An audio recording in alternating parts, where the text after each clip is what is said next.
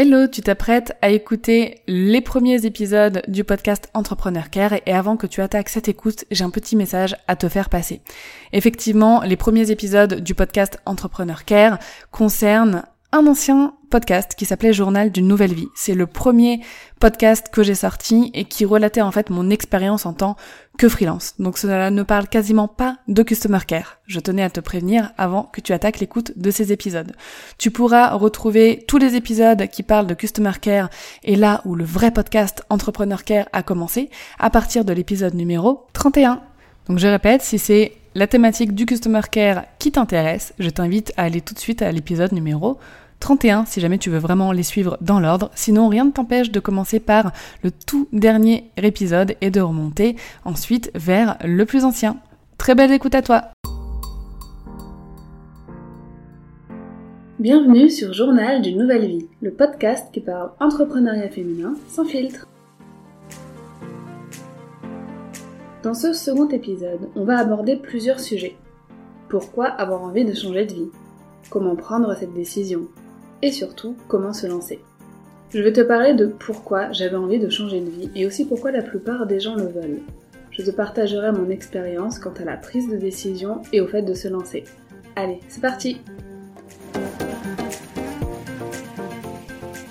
Pour moi, l'entrepreneuriat féminin, c'est un peu comme sauter en parachute. On prépare bien son sac et on sait où on veut atterrir. Mais à un moment donné, il faut quand même se décider à sauter de l'avion, surtout la première fois. Alors on saute, en ayant toujours cette petite crainte au fond de notre tête que le parachute ne s'ouvre pas. Non, faut pas avoir peur, je t'assure. Tu me diras, j'ai peut-être pas choisi la meilleure métaphore pour ça. Alors pourquoi avoir envie de faire une telle chose, de sauter dans le vide, dans l'inconnu? Dans l'épisode précédent, je te parlais très rapidement de moi et de ce qui m'avait donné envie d'être entrepreneur. Mais détaillons un petit peu plus les choses aujourd'hui.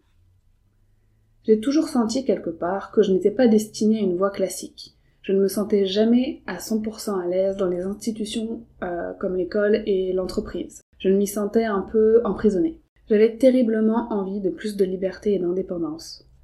Je souhaitais aussi avoir du temps pour créer, travailler sur mes projets comme un blog et un podcast par exemple. Et enfin, la qualité de vie que je souhaitais ne pouvait s'obtenir à mon sens qu'en étant entrepreneur.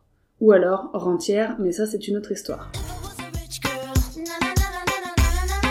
Mais il y a plein d'autres raisons qui peuvent pousser quelqu'un à devenir entrepreneur. Cela peut être vouloir mettre à profit nos compétences pour nous-mêmes ou au service des autres, être passionné par un domaine et vouloir en faire son business, avoir le souhait de voyager beaucoup ou d'avoir une vie un peu plus nomade, ou encore ne pas aimer travailler avec des gens. D'ailleurs, j'avais fait un sondage il n'y a pas très longtemps sur Instagram qui demandait Pourquoi voulez-vous devenir entrepreneur? Voici les réponses qui me sont parvenues. Je veux être entrepreneur pour avoir la liberté de réaliser mes projets, gérer mon emploi du temps et profiter de mon enfant. Pour travailler à domicile afin de garder mon enfant. Je veux être auprès de ma fille le plus possible. Aussi, j'ai une maladie qui m'empêche de travailler comme avant pour ne pas avoir de hiérarchie, gérer mes horaires de travail, avoir ma façon de faire, développer ma passion, m'épanouir et avoir la liberté de mener ma vie comme je l'entends. La liberté, le choix des horaires, la liberté de créer pour soi, d'être utile et de me vêtir comme bon me semble.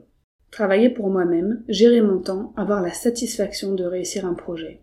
Cesser de travailler pour des gens qui ne partagent pas mes valeurs, plus m'impliquer sur mes projets afin de me donner une vraie chance de les réaliser. Pour vendre mes livres. Le désir de créer, d'avoir un impact, pouvoir tester, apprendre, échouer, se relever, vivre l'ascenseur émotionnel et finalement grandir. Ce n'est pas ça qui donne tout son sens à notre vie Les réponses se ressemblent pour la plupart, mais il était important pour moi de toutes les citer. As-tu remarqué cet élément qui pourrait manquer à mes réponses et à celles des autres personnes interrogées? As-tu remarqué que personne n'avait mentionné l'argent?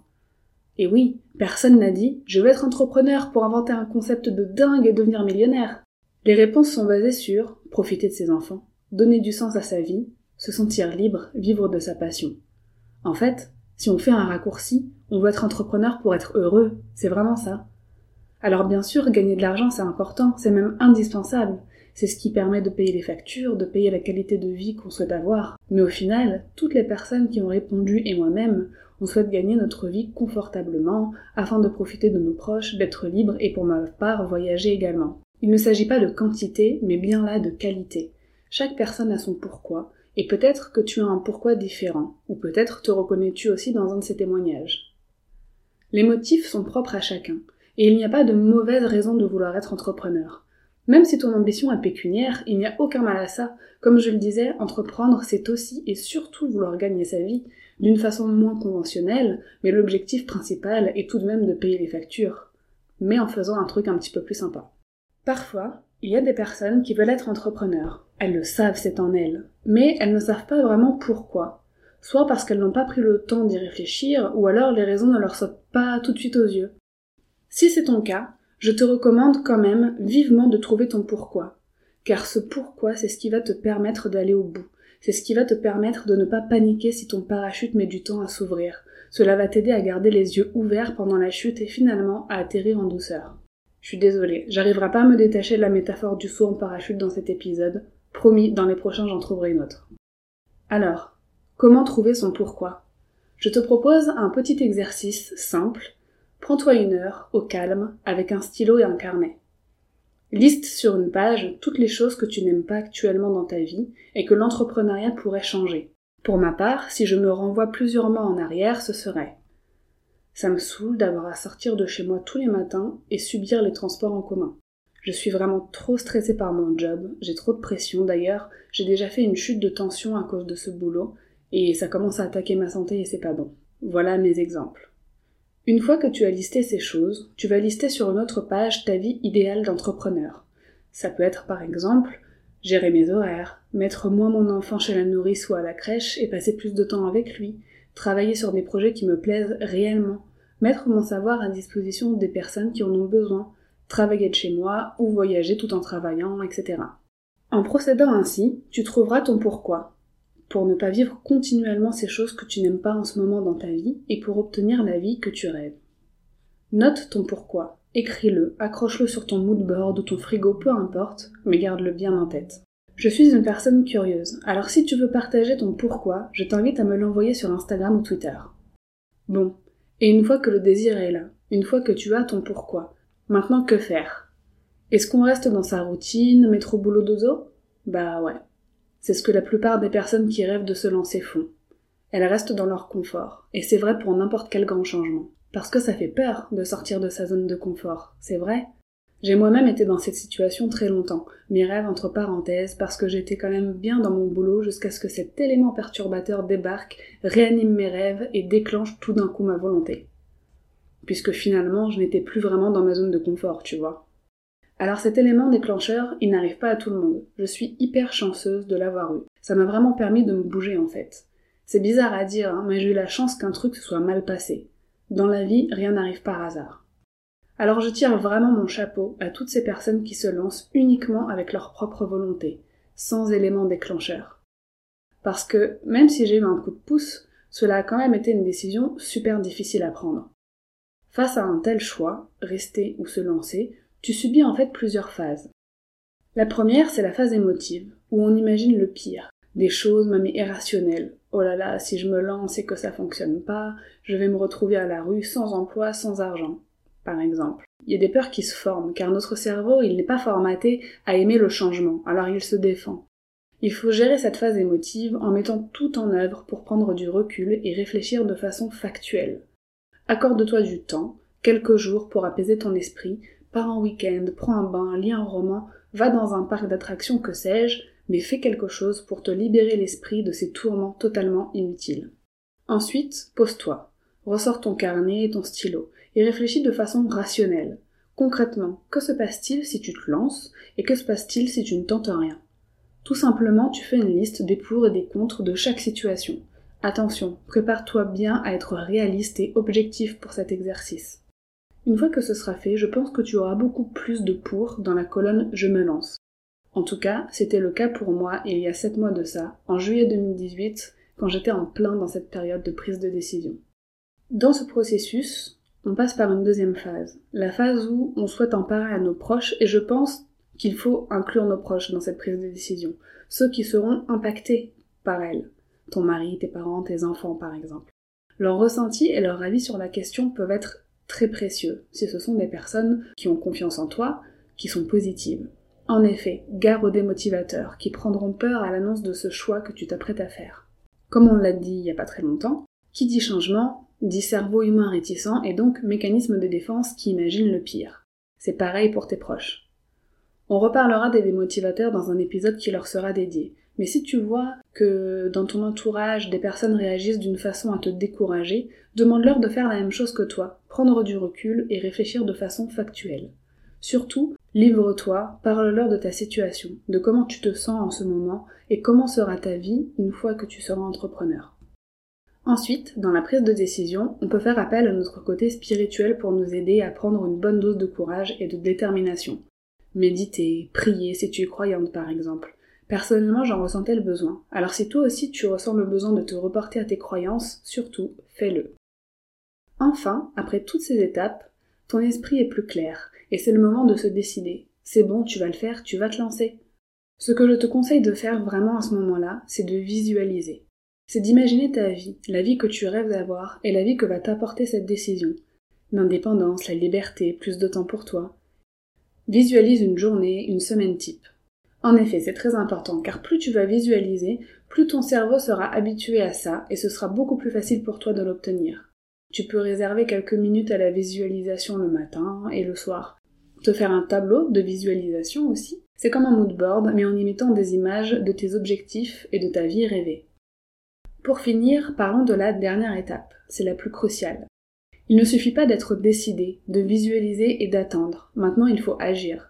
Ça y est, à cette étape, tu as déjà réfléchi, alors lance-toi et surtout, fais tout pour que la décision que tu viens de prendre soit la meilleure de ta vie. Et oui, même la meilleure des décisions du monde ne donne rien si on n'y met pas tout son cœur et toutes ses bonnes intentions. Tu dois le vouloir vraiment du fond de ton âme. Si tu te lances avec cet état d'esprit, je te le dis, rien ne t'arrêtera. Je viens de partager avec toi mes sept étapes à la prise de décision celles par lesquelles je passe quand je dois faire un choix important, et c'est cette méthode que j'ai utilisée lorsque je me suis lancée il y a quelques mois. C'est ce process qui m'a aidé à cadrer mes émotions, à rationaliser et à procéder petit à petit afin de ne pas tout chambouler d'un coup dans ma tête. Maintenant, passons à la formule magique pour se lancer. T'es prête? Bah, y en a pas. Désolée pour cette fausse joie. Je pense que trouver sa façon de se lancer est vraiment propre à chaque personne. Par contre, je veux te dire concrètement comment moi j'ai fait. Ce n'est sûrement pas la meilleure façon ou le modèle euh, type, mais c'était ma façon de faire. Tout d'abord, une fois que je savais qu'il fallait que je me lance, j'ai cherché quelque chose qui pourrait m'assurer un revenu plutôt stable. Étant mariée, j'avais le soutien de mon mari, mais je ne voulais pas et ne pouvais pas ne plus contribuer aux dépenses du foyer, et que tout repose sur son dos, c'était juste hors de question. Il faut bien payer les factures et manger, et on ne s'en serait pas sorti avec un seul salaire. Alors, j'ai sollicité quelques contacts entrepreneurs. Avoir des relations de confiance et se créer un réseau de personnes qui peuvent nous aider et que nous pouvons aider également est très important. L'un de mes contacts avait entendu parler d'une mission freelance qui correspondait à mon profil, pile dans mon domaine d'expertise. En moins d'un mois, c'était réglé. Je ne remercierai jamais assez cette personne pour cette opportunité, D'ailleurs, si tu passes par là, tu te reconnaîtras et je te le répète encore, merci. Alors ce n'est pas obligatoire, moi j'ai cherché ce confort pour rassurer mon entourage et continuer de prendre en expérience dans mon domaine. On peut très bien solliciter les aides à la création d'entreprise, toucher des indemnités chômage, ce sont des aides précieuses qu'il ne faut pas négliger. Mais si tu as la possibilité d'offrir tes services en freelance pour commencer, bah ça peut être un bon début. C'est comme ça en tout cas que moi j'ai choisi de me lancer et j'en suis plus qu'heureuse. Cela me permet de travailler sur mes projets à côté tout en étendant mon réseau. Une fois ce plan de revenus établi, j'ai fixé une date raisonnable pour quitter mon job. Quatre mois plus tard, puis j'ai cherché le meilleur moyen de partir. Une solution permettant de partir en bon terme et d'obtenir mes droits aux aides. On ne sait jamais ce qui peut se passer, autant mettre plus de sécurité de notre côté si on peut. Voilà, ma lettre déposée au RH, le train était parti et je n'allais pas l'arrêter. J'ai préparé mon départ, tranquillement, du mieux que j'ai pu par rapport à mon équipe et aux projets sur lesquels je travaillais. J'ai versé quelques larmes à mon pot de départ, et mi-octobre, j'ai définitivement fermé la porte du bureau. On avait organisé avec mon mari un voyage, trois jours après mon dernier jour de boulot. C'était la parfaite transition entre mes deux vies. En revenant quinze jours après, même si ce voyage en Asie m'a donné l'impression de trois mois d'évasion, j'ai commencé ma nouvelle vie en bossant le matin pour mon client et l'après-midi sur mes projets, dont ce podcast. Mais avec du recul, je me rends compte que 15 jours, c'était pas assez. En fait, 15 jours de voyage, c'était génial, mais il m'aurait fallu 15 jours de plus chez moi à préparer cette nouvelle vie. On parlera plus tard des débuts et des erreurs que j'ai commises. Encore une fois, je suis heureuse de les avoir faites car les erreurs sont nos meilleurs professeurs. Pour résumer, pourquoi devenir entrepreneur? Définis ce qui te motive et garde-le bien en tête. Prends ta décision. Ne laisse plus traîner ce rêve dans un coin de ton cœur, gère tes peurs et tes émotions, pose les avantages et les risques de façon factuelle, parle-en à tes proches en te protégeant des démotivateurs, ces personnes qui te disent mais tu n'y arriveras pas. Si tu en ressens le besoin, accorde-toi un instant de consultation spirituelle, prie, médite, dans tes croyances il y a sûrement quelque chose qui aide à la prise de décision. Enfin, décide-toi et visualise ta future vie. Surtout, lance-toi, prépare un plan de sécurité, indemnité chômage, conjoint qui peut assurer pendant quelque temps les finances, démission freelance afin d'assurer un revenu, ou bien avoir monté ton projet en amont pour qu'il soit déjà monétisable. Fixe-toi une date raisonnable pour bien quitter ton entreprise. C'est hyper important de soigner sa sortie. Fixer une date raisonnable te permettra également de bien préparer ta nouvelle vie. Bien sûr, je n'ai pas parlé d'une chose qui me paraît évidente, mais effectue bien les démarches administratives pour ton statut et demande les aides qui vont avec. Et enfin, trouve ta propre formule magique pour t'aider à te lancer. Moi, comme je te l'ai dit, voilà, j'ai Fais un plan, un petit plan de sécurité, mais toi tu peux trouver ta propre formule magique qui marchera parfaitement pour toi. Après l'écoute de ce podcast, j'aimerais bien que tu partages tes rêves. Qu'est-ce qui, toi, te donne envie d'être entrepreneur Ou qu'est-ce qui t'en a donné à l'envie au départ? Par quelle étape es-tu passé pour prendre ta décision et te lancer? Tu peux m'écrire à journaldunenouvellevie.com ou sur mes réseaux sociaux, Instagram ou Twitter, à jnv underscore podcast. Je serai heureuse d'en parler avec toi. Je te remercie d'avoir écouté ce second épisode, beaucoup plus long que le premier. Cela fait peut-être pas mal d'informations d'un coup, mais n'hésite pas à le réécouter et à prendre des notes. Si tu aimes ce podcast, je t'invite aussi à lui mettre 5 étoiles et un commentaire. Dans le prochain épisode, je partagerai avec toi mes derniers instants de salarié, comment j'ai géré à l'instant T cette situation et je te donnerai quelques conseils pour quitter soigneusement une entreprise et préparer ta nouvelle vie. Je te parlerai aussi de mes premières semaines d'entrepreneuriat, des difficultés rencontrées et de cette sensation de rêve qui se réalise. Comme pour le précédent épisode, je vais te quitter sur une citation inspirante, celle-ci d'une personne qu'on ne présente plus, Steve Jobs. D'ailleurs, je t'invite à regarder et bien écouter le discours qu'il a fait en 2005 à l'université de Stanford. La vidéo existe sous-titrée en français sur YouTube. J'essaierai de mettre le lien en commentaire de l'épisode. Voici donc venu le moment de la conclusion, avec cette phrase qui m'a percutée et qui m'a vraiment fait prendre conscience que si j'avais envie de faire quelque chose, il fallait absolument que je le fasse. Les choses que tu regretteras le plus dans ta vie, ce sont les choses que tu n'auras pas faites.